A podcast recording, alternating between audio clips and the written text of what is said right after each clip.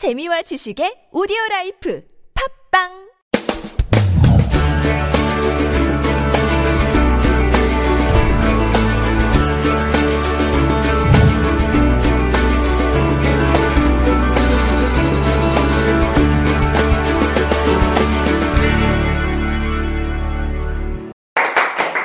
우리 울산에서 오신 분 박수 소리가 약합니다. 예. 어, 울산에서 오신 선생님이 아까 그런 얘기 하셨죠. 1년 동안 향기노트를 유튜브로 이렇게 들으셨다고. 어떻게 듣는지 몰라가 똑같은 거 여러 번 듣기도 하고 그러셨다 하더라고요. 실제로 보시니까 어떠십니까? 멋지세요. 아, 멋지십니다. 그 유튜브 동영상에 제가 굉장히 이렇게 뚱뚱하게 나오나 봐요. 실물 보고 날씬하다고 그러시더라고요. 아무튼 어, 저도 처음 경험해 봅니다. 이게 인터넷으로 제 강의를 1년 동안 들으신 분을 이렇게 직접 만나 뵙기는 처음입니다. 대단한 인연인 것 같아요. 그죠? 어, 이런 게 대단한 인연인 것 같아요. 그리고 참 신기한 건 앞에 분이 삶의 의미에 대해서 강의를 하시던데 제가 향기 나는 삶의 의미 이렇게 제목을 정했잖아요. 둘이 이렇게 짜지 않아도 늘 이렇게 관련이 맺어진다는 거죠. 향기 노트를 해보면. 여러분 그런 거 느끼시죠? 항상 향기 노트하고 앞에 지이틀링하고 이렇게 맥이 통하더라는 거죠. 참 신기한 것 같아요. 오늘 제목 한번 읽어보실래요? 시작. 향기나는 사람의 세 가지 특징과 향기나는 삶의 의미. 아, 역시 여기는 수준이 높다. 보통 향기 나는 인의 세 가지 이렇게 읽을 텐데, 여기 사람이라고 해석해서 읽네요. 향기 나는 사람의 세 가지 특징, 그 다음에 향기 나는 삶이란 뭔가, 이런 얘기를 좀 해보겠습니다. 일단 향기 나는 사람의 첫 번째 특징. 여러분 생각에 향기 나는 사람은 어떤 특징이 있겠습니까? 제가 말씀드릴게요. 그 전에 힌트를 한번 드려볼게요. 제가 세 번째 선책이죠? 제목이 향기 나는 사람, 냄새 나는 사람. 여러분 향기 나는 사람하고 냄새 나는 사람 뭐가 다릅니까? 어떤 사람은 향기가 난다, 어떤 사람은 냄새가 난다 이렇게 얘기하죠. 향기 나는 사람하고 냄새 나는 사람 뭐가 달라요? 향기 나는 사람 가까이 가. 향기 나는 사람은 가까이 두고 싶고 멀리. 냄새 나는 사람은 멀리 하고 싶고 맞습니다. 또, 또 어떤 차이가 있을까요? 이 예를 들면 이런 거, 이런, 질문은 여러분 이렇게 알긴 알겠는데 대답하기 힘든 질문이잖아요. 그죠? 이런 게 이제 알긴 알겠는데 대답하기 힘든 질문인데 다 느낄 수 있다는 거죠. 답을. 이 향기 나는 사람은 말씀하신 것처럼 나한테 도움도 안 주고 수수하고 돈도 별로 없고 말도 별로 없는데 친해지고 가까이 가고 싶어요. 그렇죠? 근데 냄새 나는 사람은 말도 잘하고 옷도 잘 입고 차도 좋은 거 타고, 타고 다니고 돈도 잘 쓰는데 꼴보기가 싫어요. 피해도 안 주는데 싫어. 냄새 나는 사람이에요. 그죠? 그런데 중요한 건 여러분이 향기가 나느냐, 냄새가 나느냐가 중요해요. 이 사람들을 구분할 줄 아는 게 중요한 게 아니고, 여기 계신 여러분이 각자 생각했을 때 나는 향기 나는 사람인가, 냄새 나는 사람인가라고 질문했을 때 어떤 사람인 것 같아요? 그게 중요하죠. 구분하는 방법을 가르쳐 드릴까요? 아주 쉽게 알 수 있어요. 여러분이 이제 어떤 모임에 가잖아요. 사람들이 싹 흩어져요. 그럼 내가 냄새 나는 사람이에요. 여러분 어떤 모임이 딱 나타났잖아요. 사람들이 나한테 인사하려고 막 모여. 그럼 내가 향기가 나는 사람이에요. 그 모임에서. 쉽게 알수 있죠. 방금 말한 그대로예요. 냄새 나는 사람 가까이 하기 싫으니까 나타나면 최대한 떨어지고 싶어요, 사람들이. 근데 향기가 나면 나한테 막 모여들고 싶어요. 그렇죠? 왜 그럴까? 그 향기 나는 사람은 말입니다. 아까 수수하고 돈도 별로 없고 말도 별로 없지만 뭘 잘할까요? 냄새 나는 사람보다. 그게 첫 번째 특징인 것 같아요. 나는 사람의 첫 번째 특징. 차이점은 제가 방금 말씀드렸고. 그 첫 번째 특징이 뭐냐? 제가 볼 때는 자존감이 아닌가 싶어요. 돈 없어도 당당하고, 버스 타고 다녀도 떳떳하고, 그죠? 말을 별로 안 하지만 한마디 할 때마다 마음을 담아서 하고, 누가 자기 보고 욕을 해도 어때요? 동요하지 않고 스스로를 아끼고 사랑하죠. 이런 사람은 어떤 사람을 만나도 어떻습니까? 자기 자신을 사랑하고 아끼는 사람은 어때요? 어떤 사람을 만나도 늘 당당하죠. 여러분 당당한 사람 보면 끌려요, 안 끌려요? 끌립니다. 여러분 카리스마라는 말의 뜻을 아십니까? 저 사람 카리스마 있다 이런 말 하죠. 카리스마가 뭐냐면 이유를 모르겠는데 끌리는 매력이 있는 사람을 두고 우리가 카리스마에 있다라고 해요. 칼 있는 사람하고 하는 말이 아니고 카리스마에 있다라고. 그 카리스마 있는 사람들의 공통점이 뭐예요? 자존감이 높다는 거예요. 자존심이 센 게 아니고 자존감이 높아요. 자존감이 높은 사람은 누가 자기를 막 비난하고 뒤에서 헐뜯고 욕해도 눈치 안 보죠. 뭐 나보고 예를 들어서 저 같은 사람 보고 누가 예를 들어서 아, 못생겼다 이렇게 얘기하면 네가 참 보는 눈이 낫네 이렇게 얘기하는 게 뭐 자존감이 높은 사람인 거예요. 뭐? 내가 못생겼다고? 거짓말 하지 마라. 어제 얼순에서 오신 분이 뭐 보고 잘생겼다 했는데. 이건 뭐예요? 이건 자존감이 낮은 거예요. 무슨 말인지 아시겠죠? 그 향기가 나려면 첫째 자존감이 높아야 된다. 자존감이 뭐예요? 자기 자신을 사랑하고 존중하고 가치 있게 여기는 마음. 아까 앞에 분의 삶의 의미가 뭔지 모르겠다고 하셨죠. 저는 그게 삶의 의미인 것 같아요. 내가 소중한 그 자체가 삶의 의미예요. 존재하는 것만으로도 가치 있는 게 삶의 의미죠. 아까 벚꽃이 왜 그 자리에 있냐고? 벚꽃이 그 자리에 존재했기 때문에 그 벚꽃을 보고 웃는 사람이 있고 마음을 안정시키는 사람이 있죠. 때로는 그늘을 제공받는 사람도 있죠. 그 존재만으로 가치가 있는 거죠. 낙이하는 사람이 왜 삶의 의미가 있느냐? 살아있는 것만으로도 가치가 있잖아요. 만약에 진짜 죽어버렸으면 아버님의 그뭐 슬픈 마음을 어떻게 해결할 거냐? 내가 건강하게 살아있기만 해도 행복한 사람들이 있습니까? 없습니까? 그게 삶의 의미죠. 그 삶의 의미를 높이기 위해서 필요한 게 자존감이라는 거지. 그 자존감이 높을수록 뭐예요? 삶의 의미를 더 크게 느끼고 다른 사람도 느끼게 해줄 수 있습니다. 그렇죠? 그래서 첫 번째는 자존감이라고 하고 싶었어요. 두 번째 특징은 뭘까? 여러분 이 글씨 보이십니까? 제가 어느 식당에 갔다가 사진으로 찍어 온 건데 한번 읽어보세요.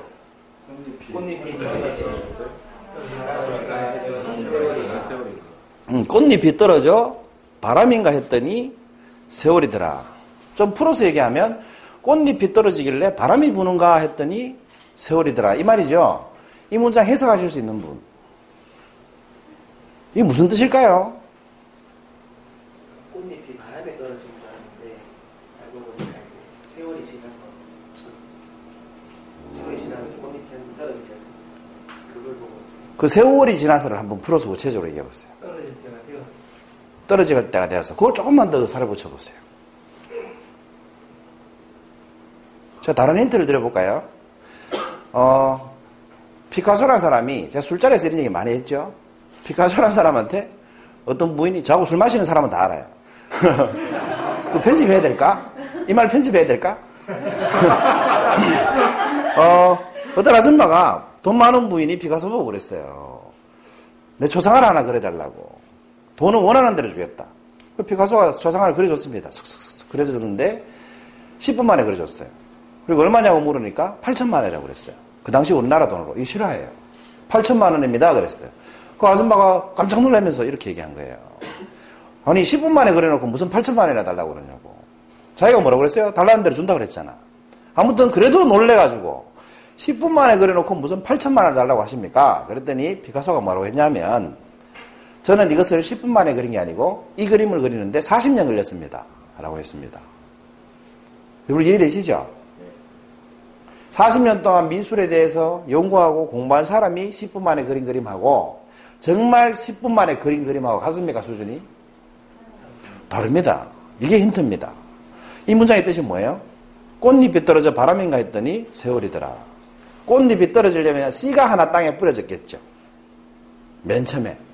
그 다음에 그 씨가 온갖 영양분을 먹고 비바람을 견디고 하면서 가지를 뻗치고 나뭇잎을 내고 거기에서 꽃이 나왔겠지. 얼마나 세월이 흘러야 꽃잎이라는 게 나와서 떨어질 수 있겠습니까? 그러니까 바람이 떨어뜨린 게 아니고 뭐예요? 세월이 떨어뜨린 거죠. 그래서 여러 가지로 해석할 수 있고 여러 가지 교훈을 얻을 수 있어요. 사람을 볼 때 여러분 저하고 이런 얘기를 가끔 하죠. 저는 이제 강사 양성을 하니까 어, 배우시는 분들이 한 번씩 이런 질문을 해요. 일주일 내내 연구를 해가지고 와요. 뭐 길게는 2주 연구하시는 분도 있어요. 자기가 강의 한 번 하려고. 2주 내내 고민하다가 도저히 안 풀리는 문제를 한 번씩 저한테 들고 와서 이렇게 질문을 해요. 뭐 목차를 어떻게 잡았으면 좋겠느냐, 컨셉을 어떻게 잡았으면 좋겠냐, 이런 식으로 물어보죠. 그럼 제가 척 보고 얘기해줘요. 그럼 깜짝 놀래요. 아니 나는 2주 동안 머리 싸매고 준비했는데 모르겠는 걸 왜 당신은 척 보고 안 하냐. 이렇게 이렇게 얘기하신단 말이에요. 제가 이런 말을 가끔 듣죠. 여러분이 준비해 오신 교환을 제가 더 잘하죠. 제가 척 봐도 제가 그 강연을 더 잘하잖아요. 그죠? 그게 척 봐도 잘하는 게 아니죠. 저는 10년 동안 했기 때문에 잘하는 거예요. 여러분이 하시는 말씀처럼 척 보고 잘하는 게 아니에요. 10년 동안 매일 해왔잖아. 그죠? 그래서 10년 만에 잘하는 거예요. 척 보고 잘하는 게 아니고. 아시겠습니까? 네. 이걸 뭐라고 하면 되겠습니까? 표현하면. 향기 나는 사람의 두 번째 특징. 이게 있다는 거죠. 두 번째 특징, 내공이 있습니다. 내공. 근데 그냥 내공이 아니고 뭐요? 깊은 내공이 있습니다. 이 내공은 다른 말로 뭐예요? 신비한 힘이라고 했죠, 제가 수업 시간에. 어, 왜 신비하냐? 이 내공 있게 말하려고 하지 않는데 그냥 내공이 나오는 거예요. 척 보고 말하려고 한 게 아니고 그냥 척 보니까 알아지는 거예요. 일부러 잘하려고 하지 않는데 너무 잘하는 거예요. 잘하는 자기 자신은 몰라. 너무 잘하니까. 너무 쉬우니까. 근데 보는 사람이 보면 대단한 거지. 이런 게 내공이에요. 그 넘치어나는 힘이에요. 넘쳐나는 힘. 잘하려고 하면 원래 잘 안 됩니다. 여러분 강의들 이렇게 앞에 나와서 잘하려고 하면 떨려서 잘 안 되죠. 근데 그냥 하면 잘합니다. 근데 그냥 해도 잘할 정도 되려면 뭐가 있어야 된다? 내공이 있어야 된다 이 말이에요. 내공이 있으려면 뭐 해야 돼요? 세월이 흘러야 됩니다. 세월이. 꽃잎이 하나 떨어지려면 수십 년의 세월이 흘러야 꽃잎이 나고 떨어질 수 있는 거 아니에요. 그래서 세월이 흘러야 됩니다. 그 세월 동안 이렇게 무한 반복 연습을 하셔야 되겠죠. 뭐가 될 때까지? 습관이 될 때까지. 습관이 되고 나면 더 이상 의식하지 않기 때문에 그냥 잘할 수 있어요. 습관적으로 말하는데 잘하는 거지. 그죠? 운전 잘하잖아요. 잘한다는 생각이 안 들죠? 습관적으로 하니까. 근데 면허증 금방 딴 사람은요. 운전 조금만 잘해도 자기가 억수로 운전 잘하는 줄 안다? 왜? 아직 의식하고 있기 때문에 그래요. 그래서 습관이 될 때까지 반복해야 내공이 쌓입니다. 세 번째 특징은 뭐겠습니까? 제가 군대 시절에 통신병을 나왔어요. 통신단이라는 데 있었거든요. 이 통신단이라는 데 있었는데 군단장님하고 같이 있었어요. 군단장이 직급이 3스타입니다. 3스타. 그리고 3스타는 하늘입니다. 하늘. 원스타도 하늘이죠. 보통 군대에 가신 분들, 다녀오신 분들 별하고 같이 근무할 일이 없잖아요. 근데 저는 3스타하고 같이 근무를 했기 때문에 왜냐하면 군단의 통신단이었기 때문에 출동 나가면 같이 나가는 거야 그냥. 그럼 군단장이 이렇게 통신 연결하는 역할을 하잖아 우리가 그죠? 저는 이제 텔렉스 병이라고 텔렉스 병이었는데 그러면 이렇게 박스카라는 게 나가요 통신차 나가가지고 박스카를 세우고 그물을 이렇게 막 덮어요. 그 다음에 이제 가설병은 배선 깔고 우리는 이제 전문 달리고 막 이래요. 막 이런 걸 하는데 큰 훈련이 있으면 별이 한 50명 모입니다. 그래서 연병장에 헬기가 50대 않습니다. 그, 또 별마다 헬기 종류가 틀려요. 군사기밀이라 말은 안 하겠지만. 아무튼, 많이 모일 때 별이 한 50명 모여요. 한 번에 제가 훈련을 나갔는데, 훈련 나가면 이렇게 간식을 나눠주잖아요, 사병들이. 저녁 간식이 이제 포도가 나갔어요, 포도. 근데 별들한테 이제 간식을 나눠주는데, 별들이 이러는, 이러는 거예요. 한 송이 더도 포도 한 송이를 더 달라는 거야. 간식인데. 원래 사병들도 이렇게 배급이니까 주어질 만큼 먹을 거 아니에요. 근데 우리도 이렇게 한 명당 어떻게 줘라 이렇게 알고 주잖아요. 근데 어떤 별이 이렇게 얘기한 거예요. 한 송이 더도. 그랬더니 그 옆에 있던 별이 이렇게 얘기하는 거예요. 나는 안 주노? 그러니까 그 옆에 있던 별이 이렇게 얘기하는 거예요. 니는 아까 먹었잖아. two star들끼리. 여러분, one star만 돼도 자기 방문고리 한번 안 잡습니다. 병들이 다 열어주고 닫아주고. 헬기 탈 때까지 손잡이 한 번 안 잡습니다. 손잡이 한 번. 그냥 걷기만 하면 됩니다. 그런데 포도 한 송이 더 달라고 자기들끼리 막 다투는 거예요. 이런 모습을 보고 우리가 뭐 있다고 그럽니까? 좋게 말하면. 인간미 있다. 이렇게 얘기합니다. 아, 스타도 인간이네. 그런 생각이 들더라고요. 나쁘게 말하면 뭐예요? 계획감 못한다. 이렇게 되는 거지. 좋게 보면 이게 뭐예요? 인간미 있다. 이렇게 되는 거예요. 그럼 향기 나는 사람의 세 번째 특징이 인간미 있는 걸까요? 이 정도 인간미 가지고 될까요? 이 정도 인간미 가지고는 안 될 것 같아요. 이 정도 인간미는 있어야 될 것 같아요. 너에게 묻는다라는 시 아시죠? 안도현의. 안도현 씨가 쓴.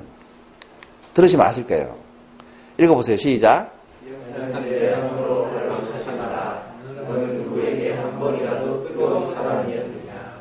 그 뒤에 또 다른 말들이 있거든요. 내용은 대충 이렇습니다. 연타는 자기 온몸을 완전히 불살라가지고 누군가를 뜨겁게 해주고 따뜻하게 해주잖아요. 그리고 나서 완전히 다 타버리면 뭡니까? 연탄 재라는 게 되죠. 그런데 다른 사람한테 한 번도 뜨거운 적이 없었다 네가 감히 연탄재를 발로 차느냐 이거예요. 그렇지 않습니까? 그러니까 여러분 향이 나는 사람의 특징 세 번째는 뭐여야 됩니까? 이 따뜻한 인간미가 있어야 돼요. 그냥 인간미 말고 주책 주책 있는 이런 인간미 말고 이 따뜻하게 사람을 감싸 안을 수 있는 인간미가 있어야 될 것 같아요. 제가 향기 나는 사람의 특징 세 가지 말씀드렸거든요. 첫 번째가 뭐였습니까? 어, 자존감이 높아야 된다. 두 번째 뭡니까? 내공이 있어야 돼요. 여러분 실력이 있어야 향기를 뿜어낼 수 있어요. 내가 가르쳐 줄 게 없고 나눌 게 없으면 아무리 내가 자존감이 높아도 그걸 유지할 수가 없겠죠. 도움이 될 수가 없으니까. 그래서 내공이 있어야 된다. 실력 이상이 내공이죠. 그죠? 내공이 있어야 된다. 세 번째 뭐예요? 자존감 높고 실력 있는데 인간미가 없으면 사람이 뭐가 되겠습니까? 그럼 자기를 위해서만 잘 살겠지. 그래서 인간미가 있어야 향기가 난다는 겁니다. 여러분, 암만 실력이, 아무리 실력이 있고 자존감이 높아도 나한테 인간적으로 대해주지 않는 사람이 향기가 날 수 있겠습니까? 여러분, 그런 사람하고 친해지고 싶습니까? 차라리 앞에 두 개를 빼고 인간미 있는 사람이 낫지. 그렇지 않나요? 그래서 인간미가 반드시 있어야 된다라고 생각했습니다. 오늘 제목이 뭐였나요? 그래요. 향기 나는 사람의 세 가지 특징과 향기 나는 삶의 의미. 세 가지 특징을 말씀드렸고, 이제 향기 나는 사람의 삶의 의미가 뭘까를 한번 볼게요. 서산대 사람분이 이런 시를 썼어요. 읽어보세요. 시작. 이공의 친구 살아있다는 게 무언가 그들 마시고 다시 다시 내려다니고 가졌다 버렸다 버렸다 가졌다 그게 바로 살아있다는 증표 아닌가 벌써 내공이 있지 않습니까? 글자를 읽지 말고 의미를 한번 느껴보세요. 숨한번 들이마시고 숨한번 내쉬는 게 살아있다는 증거 아닙니까?